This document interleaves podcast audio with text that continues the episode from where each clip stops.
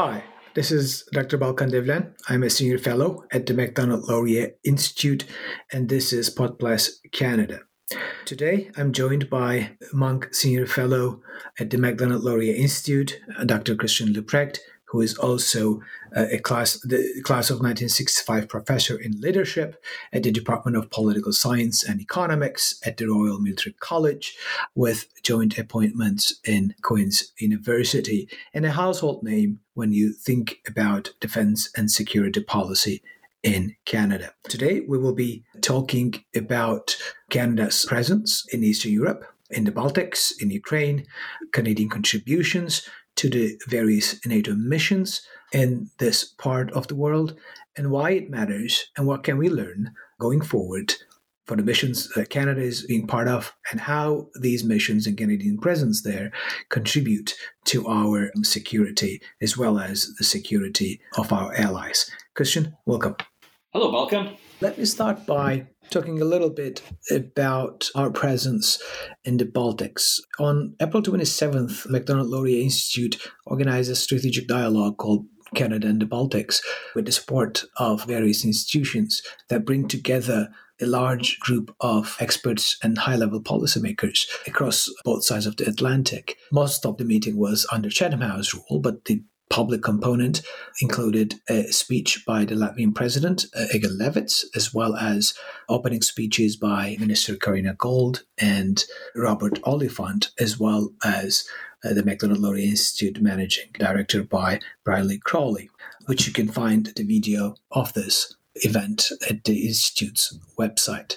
One of the themes that emerged following those public speeches in the meeting itself was first the importance of, of Canadian contributions to the missions in the Baltics, but also a general, I would say, a lament in the sense that the, the mission and Canadian contributions and why it is important is not as widely as it should be known among the Canadian public. This was also one of the themes that you have highlighted in a recent report that you co edited with Alexander Lanoszka and Alex Moens for the NATO Defense College that looks at the lessons learned from the enhanced forward presence in the Baltics, NATO's enhanced forward presence over there.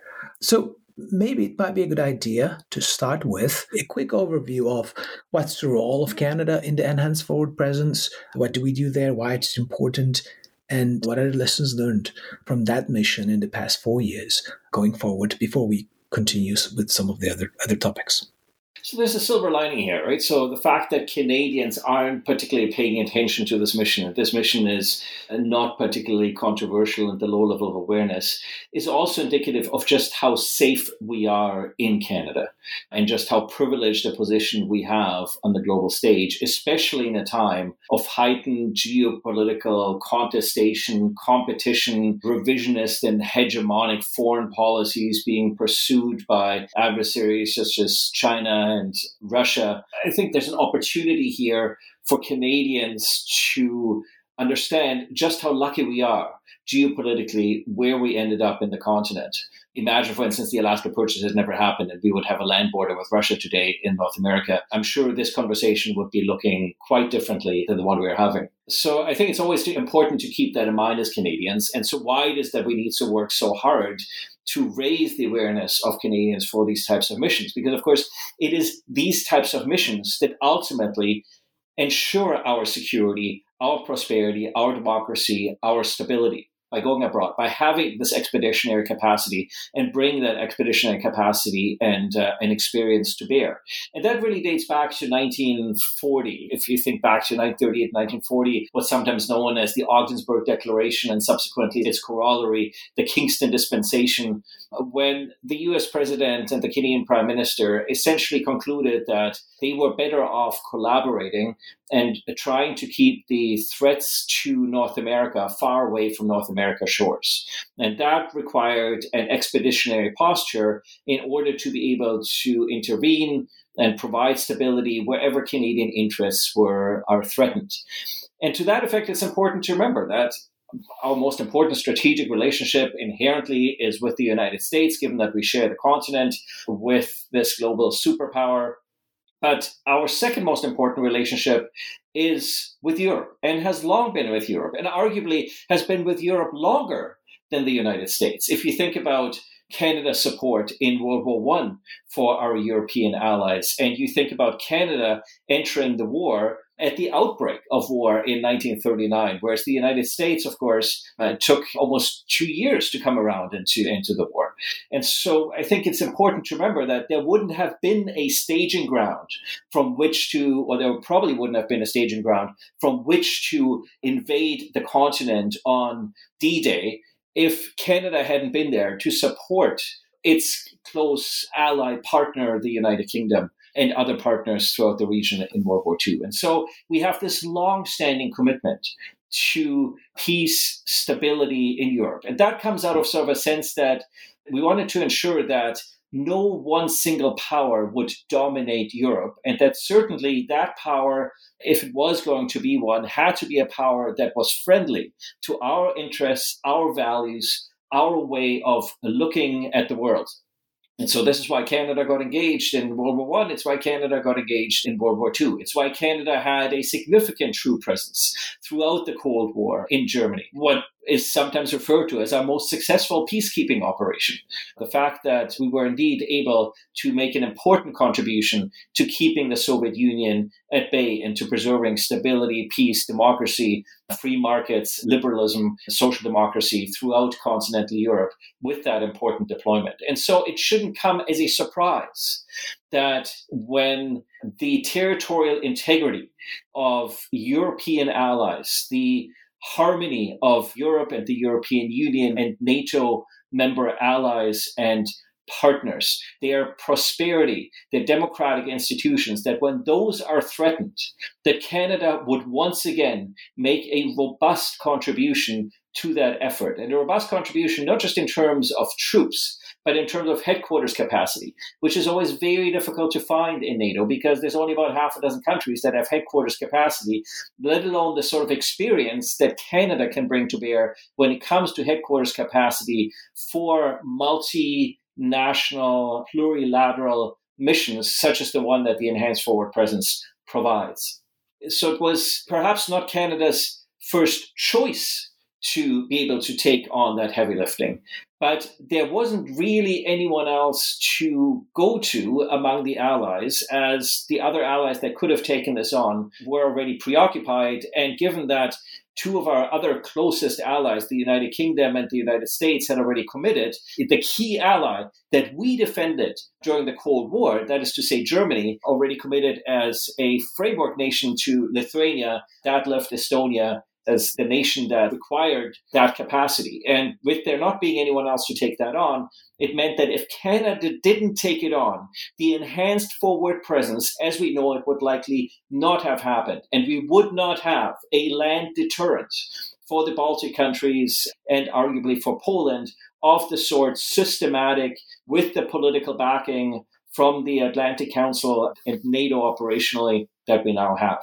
So it's very important to understand just how key a contribution Canada is making, not just by sending soldiers, not just by sending headquarters, but by enabling the allied effort that we see in containing and deterring Russian revisionism and hegemonic foreign policy, and the broader contribution we are making to ensuring the stability, prosperity, democracy in our second most important strategic relationship that is, the relationship with Europe, and ultimately the importance of the transatlantic security relationship. And why do we do that? Because NATO is ultimately Canada's most important multilateral institution. It allows us to leverage our interests the way no other multilateral institution which Canada is involved uh, can. And so anything that threatens not just NATO member countries and allies, but that ultimately threatens the integrity of NATO in itself, fundamentally runs counter Canadian interests because this is an institution that has been a key force multiplier in terms of ensuring our own stability, our own interests, and the ability for this country that is really in the middle of three oceans on a continent far away to punch far above its weight in terms of international influence and international interest. So this is not just an investment in Latvia. It is a very key strategic commitment and strategic investment. And I suspect that we will see Canada continue to make that commitment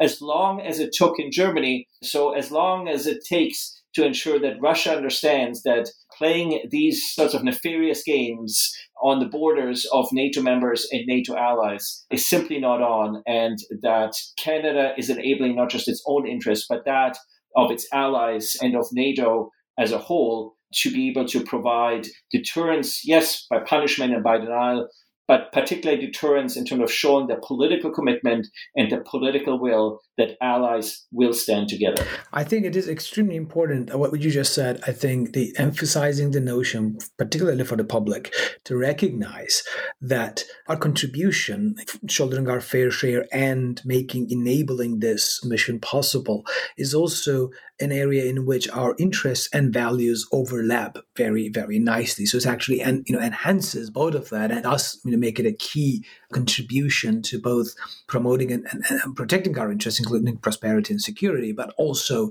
that actually defend uh, Canadian values. So there is no sort of, in that sense, a divergence regards to this particular mission. And, and you know, I, I, think that's a very important point to point out, and a broader you know, context in which Canada's mission is beyond the you know 600 uh, or so troops. I think right now Canada has in Latvia that it's essential to be there there to make this this possible and makes everyone safer and more secure. Mm-hmm. One of the things I would like to turn to is, you know, the, the mission has been going on for four years, I think, right now is slightly maybe a little over. In that co-edited volume, you have discussed a number of lessons learned going forward, uh, both for the mission and, and, perhaps other missions that NATO is engaged in the eastern flank, in addition to the enhanced forward presence. Maybe you could walk us through that a little bit before going to talk about the other missions that Canada is involved, including Op- know, Operation Unifier in Ukraine, as well as the Canadian presence regards to the tailored forward presence in the Black Sea and the air, air policing mission, and how they can be you know interrelated and what can we learn from the enhanced forward presence to be applied to these other missions? Yeah, so I think if you look at this from a strategic perspective, Canada is engaged on all the key flanks that NATO is facing in light of sort of the broader sort of reflections that I just offered in terms of our own interests. So there's the northeastern flank where we're engaged with Russia, so let's say the enhanced forward presence in the Baltic countries and in Poland, of course, in particular in Latvia. There's also as part of reassurance, so the broader sort of deterrence mission with regards to Russia, we're also engaged in the tailored forward presence, which brings us down more on the southern flank along Romania and also to some extent into the Baltic Sea Sea. And then if you think about this southern flank, there are really three elements to that southern flank. There is the Black Sea, and Russian containment, containing sort of Russian ambitions in the Black Sea and also with regards to Ukraine. There is the southern flank that is sort of the, the counterterrorism missions of in the Middle East and the counterinsurgency, and then the broader counterinsurgency missions and capacity building missions, advise and assist missions in the Mediterranean when you get over more into the Western Mediterranean and off the course of the Maghreb. And so, if you look at sort of the missions, where does Canada have the bulk of its expeditionary commitment? Well, let's go down all those flanks. It's, of course, in Latvia. It's in particular our contribution to the air mission of the tailored forward presence a bit of a surveillance and air component and on the southern flank on the Black Sea. It's a sea component on the central southern flank with regards to the Middle East and the western southern flank in the Mediterranean. And Canada has a presence in all countries surrounding Syria with the exception of Syria itself. So that's to say, Turkey. Canada took on the headquarters capacity and the leadership role in the NATO Advise and Assist mission to Iraq that's being run out of Kuwait. So our troops in, in Kuwait, we have a presence in Jordan, we have a presence in Israel with regards to, for instance, the Golan Heights that we've long had, and we have a presence in Lebanon. And in addition to that, we're doing the capacity building training effort in the Ukraine. And so you can see that what looks, I think, to the Canadian public as sort of these little bits and pieces and pins on a map actually fit into a broader NATO strategic effort to provide deterrence, capability building, advise and assist, counterinsurgency, anti terrorism, anything essentially that ends up threatening the stability, prosperity, democracy within Europe across that long flank. And of course, we have a host of other missions sort of across the world. But I think for many people, they don't put together, they just hear about a ship in the Mediterranean or they just hear about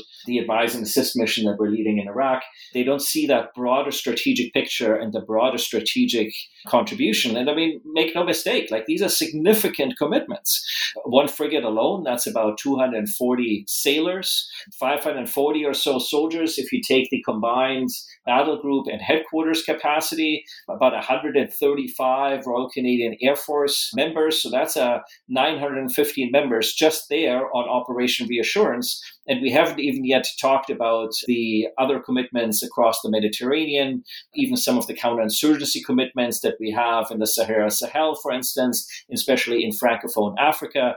So, for a relatively modest military of uh, an authorized strength of 72,000 and active strength sort of of 65, by the time you take out people who are out on sick leave and who are in training or so, you're probably down into probably about 55, 58,000 deployable individuals. We've got a significant contribution, a significant deployment, significant heavy lifting that we are making in contributing to our allies and partners. And we have to remember that this is not to make the world a better place, although we hope, of course, that is ultimately one of our objectives. Canada Article 2 of NATO is often referred to as the Canada Article, where it's also about a community of, as you point out, values and a particular way of seeing the world and believing that the world, regions, countries are better run when they adhere to certain basic premises. But it is ultimately about Canadian interests and it is ultimately about protecting our security, our prosperity, our democracy. And it means that one of the reasons we can afford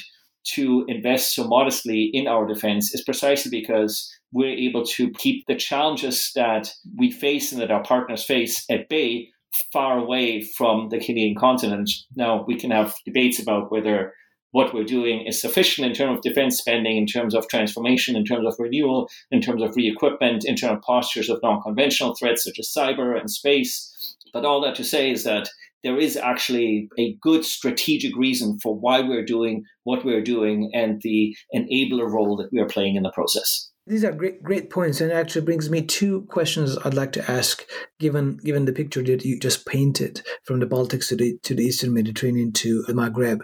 As you rightly point out, most people in Canada think about them as you know, separate missions, and may or may not be aware of, of several of them, apart from Latvia mission, which also you know, suffers unfortunately uh, from a lack of visibility occasionally.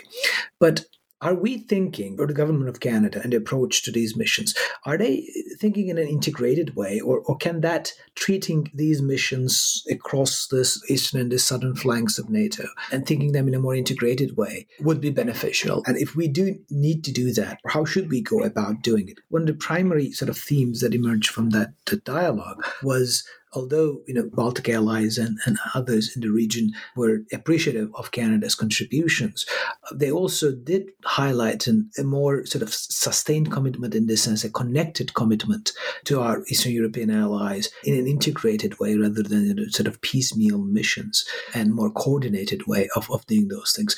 How are we doing in that sense, an integrated approach, and could we do better? And if, if yes, what uh, what should we do to make it more efficient and an integrated look at the region more broadly? People always say, you know, the world needs more Canada. And I think if you look at all those missions, you can see that the world is getting plenty of Canada. And maybe the world is actually getting a little bit too much Canada because we keep on relying on Canada and Canadian assets to do so much of the bidding and so much of the support missions.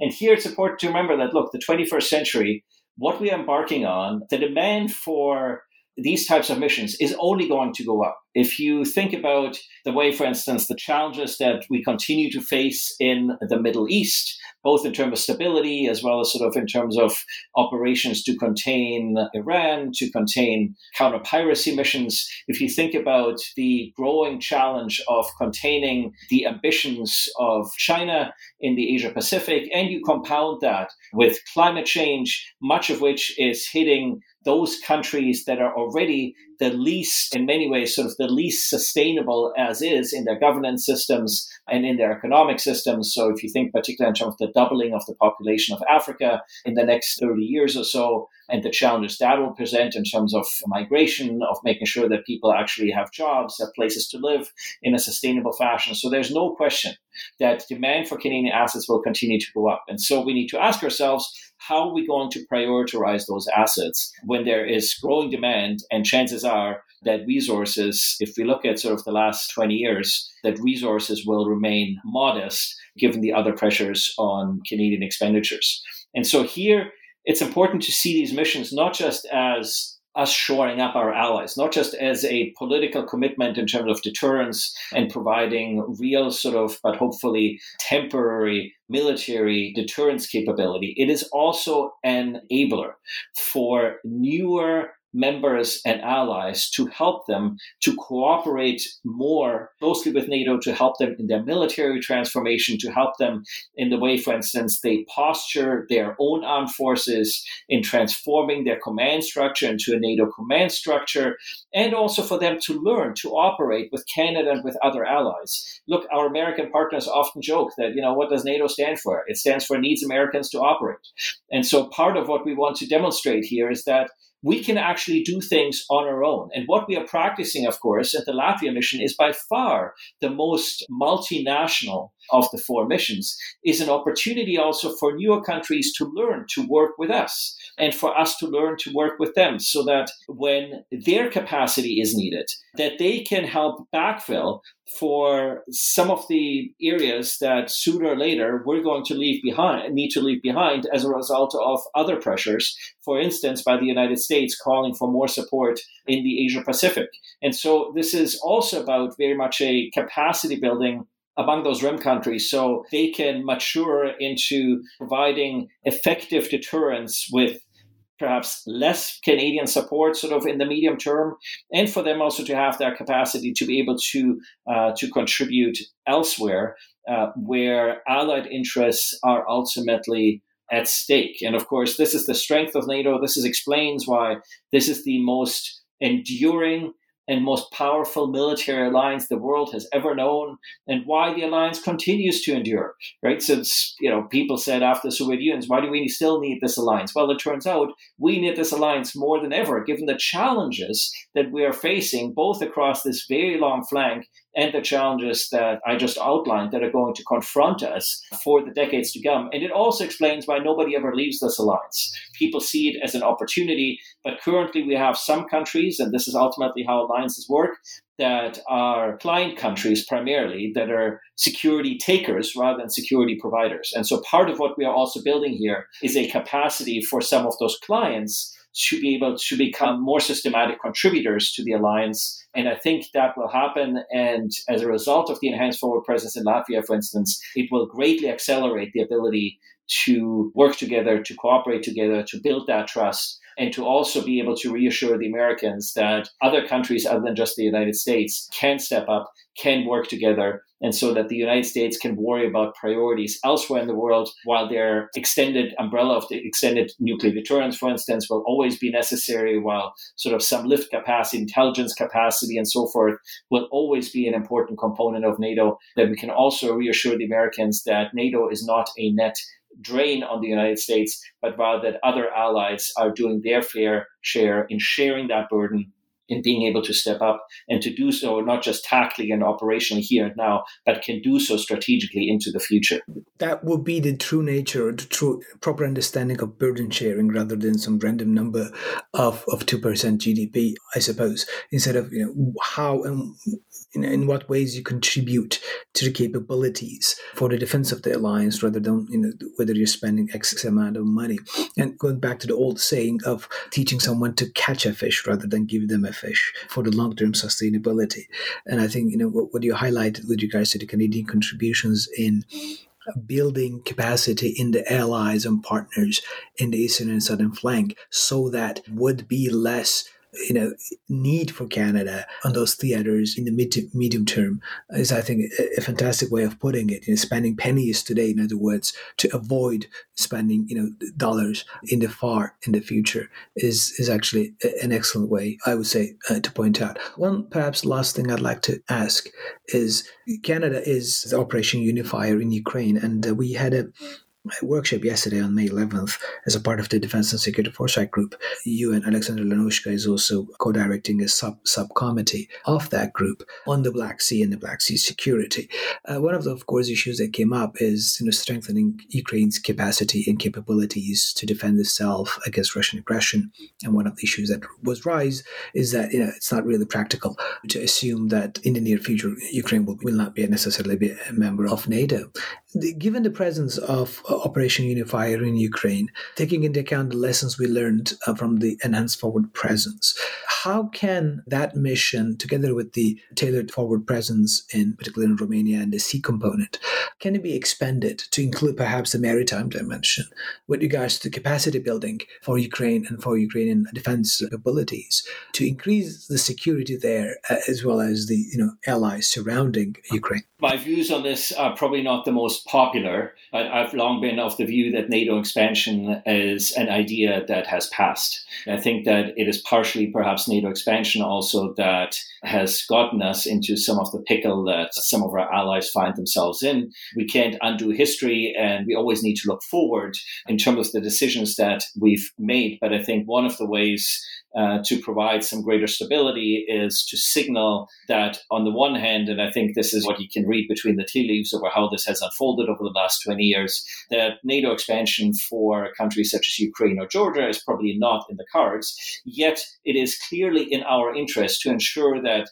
we can signal to the Russians that these are countries that have our support. There are many things that we can do to provide them with support that doesn't necessarily require them to join NATO, for instance, in terms of intelligence, surveillance, reconnaissance in terms of equipment and in terms of sort of training, in terms of their command structure and, and their command reforms, which are desperately needed in some of the ossified structures that we see in these countries. So, so modernization as a way of signaling that these are countries that, with our efforts, clearly have the ability to defend themselves, that in itself can act as a clear deterrent. This is sort of the classic approach that, for instance, countries such as Singapore, Finland, Sweden have long taken. It's sometimes known as sort of the porcupine approach that, yeah, you could invade us, but it's going to get really painful and it's going to get really hard.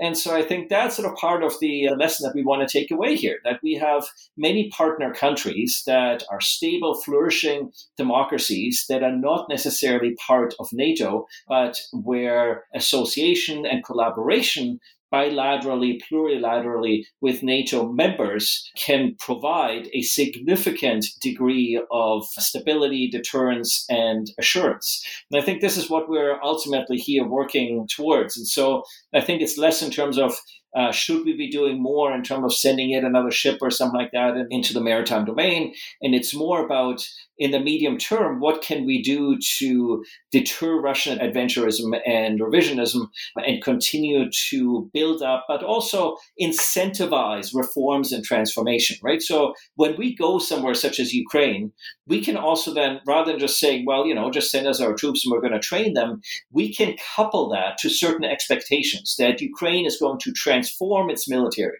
its command structure, its procurement systems, its training systems, its promotion systems, its recruitment systems, and it can learn to fight like a professional Western type force, which is a very different force structure than, for instance, Russia has.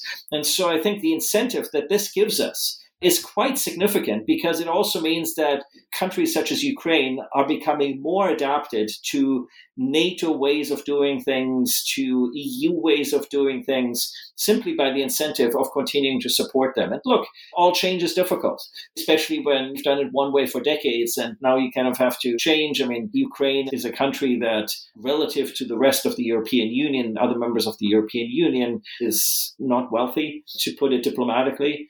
And so resources are inherently constrained. And so helping people to optimize the allocation of the resources that they have, human, financial, military, I think is an important component of that. The NATO D program that works with several sort of key partner countries in terms of their professionalization, building up their staff college, their military colleges, doing professional military education. So there's a lot of things that we are doing that are not necessarily the kinetic realm, but that in the medium term and already like after the commitments that we've made are having a significant impact in building the capacity that countries are looking for and so when you're clamoring for nato membership yes it's a bit of a tough club to join and I think we learned some hard lessons about what happens when people join and sort of the reaction that has. But I think we can achieve many of the same objectives, strategic objectives, and ends without necessarily having additional countries join NATO per se. And I think we're already seeing many of those results transpiring effectively on the ground. And it's easier for Canada to do this than the United States because, for instance, we have relatively few economic relations with Russia, whereas many of our European allies would have much greater difficulty contributing bilaterally, plurilaterally to the sort of capacity building mission that we have in Ukraine because they would draw the ire of Russia. So again, we're doing things where we optimize among NATO. There are certain things that certain countries can do that other countries would find much more difficult to do. And so, you know, that's why I often compare NATO to a six pack. There are many flavors in the six pack, and depending on sort of what party you're going to, and what sort of taste people have, different types of flavors are the right flavors for, for the right opportunity and the advantage that we can harness there um, as, as part of this much broader military, joint military effort. Excellent, Christian. I think uh, we did touch upon a, multiplicity of issues that affects Canadian security and why it is important that Canada continues to be you know, heavily involved in the eastern and the southern flank and how that actually contributes to Canadian interests and prosperity, both in the short term and in the long term. And I really like the the emphasis of leveraging uh, what we can do best and optimizing our resources to get the you know biggest bang for the buck that we're putting in by also enhancing the capacity of our allies and partners um, so that they are much more robust, uh, much more advanced in terms of their defense capabilities in a broad set of domains, and that we can actually do that, as you pointed out, perhaps uh, with less costs, uh, political and economic costs, compared to some of our allies in Europe who have more complex relationships with Russia. Thank you very much for joining me today and for your great work uh, that you have been doing on this subject and bringing it to the attention of the Canadian public. And I urge our listeners to go and, and check the Macdonald Laurier Institute's events page for both the links to the, the public component of the uh, Canada and the Baltics Strategic Dialogue, as well as a public panel that Christian organized back in February 24th, I believe, on the lessons learned about enhanced forward presence. A, fantastic two panels, actually, that discusses what we learned from that mission uh, going forward. Thank you very much and talk to you later on. It's been a pleasure. Thank you.